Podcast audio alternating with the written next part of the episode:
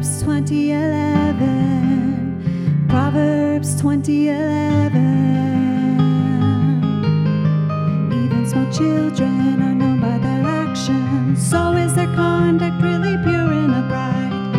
Even small children are known by their actions. So is their conduct really pure and upright. Proverbs 2011.